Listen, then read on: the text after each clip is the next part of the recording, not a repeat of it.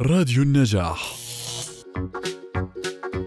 حابين نسمع من حضرتك كلمة آه، للوالدين أو جميع التربويين بخصوص موضوعنا لليوم اللي هو المراهقة.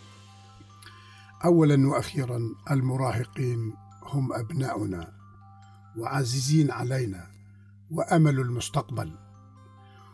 وعلينا أن نهتم بهم كأشخاص ولكن علينا ألا نخلط الأمور.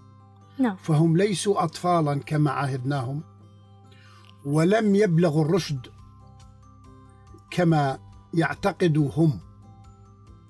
هم يعتقدوا أنهم الآن بيعرفوا كل شيء. بعدهم بحاجة لإلنا بعدهم بحاجة للرعاية.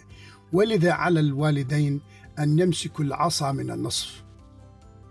نعاملهم كأبناؤنا ونحبهم ونقدرهم وندود عنهم وندافعهم على نعلمهم الحق. والخير والشر وأسبابه وأفعاله.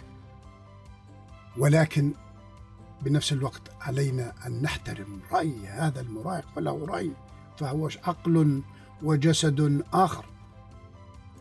وحنكت بعض الفلاسفة كان طفل جالس ويختلف فيما بينهم كم سن في فم الحصان؟ واحد قال عشرين واحد قال ثلاثين واختلفوا. كان طفل قاع يعني جالس. نعم. مراهق صغير. فقال غلبتوني أنا يعني بهالحكي تبعكم الحصان موجود. افتح فم الحصان وطل فيه. ومعروفة القصة يعني عامل الوراثه له دور صحيح. والتنشئة الاجتماعية لها دور نعم.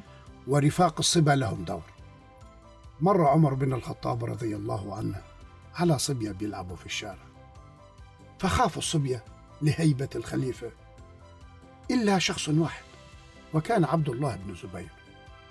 فقال له لماذا لم تهرب من وجهي؟ فقال له الطريق ليست بضيقة لأفسح لك وأنا لست بمجرم لأهرب من وجهك وأنت. لست بظالم يا سلام. لأفر من وجهك. وهذا طفل. يعتبر. وهذا طفل. نعم. من أين جاءت هذه الحنكة؟ للتنشئة الاجتماعية دور. ولشخصية الطفل دور والوراثة والبيئة توأمان متلازمان في الصحة النفسية وتقدير الذات. فإذا عرفت نفسك لا يهمك ما قيل فيك هنا الصحة النفسية.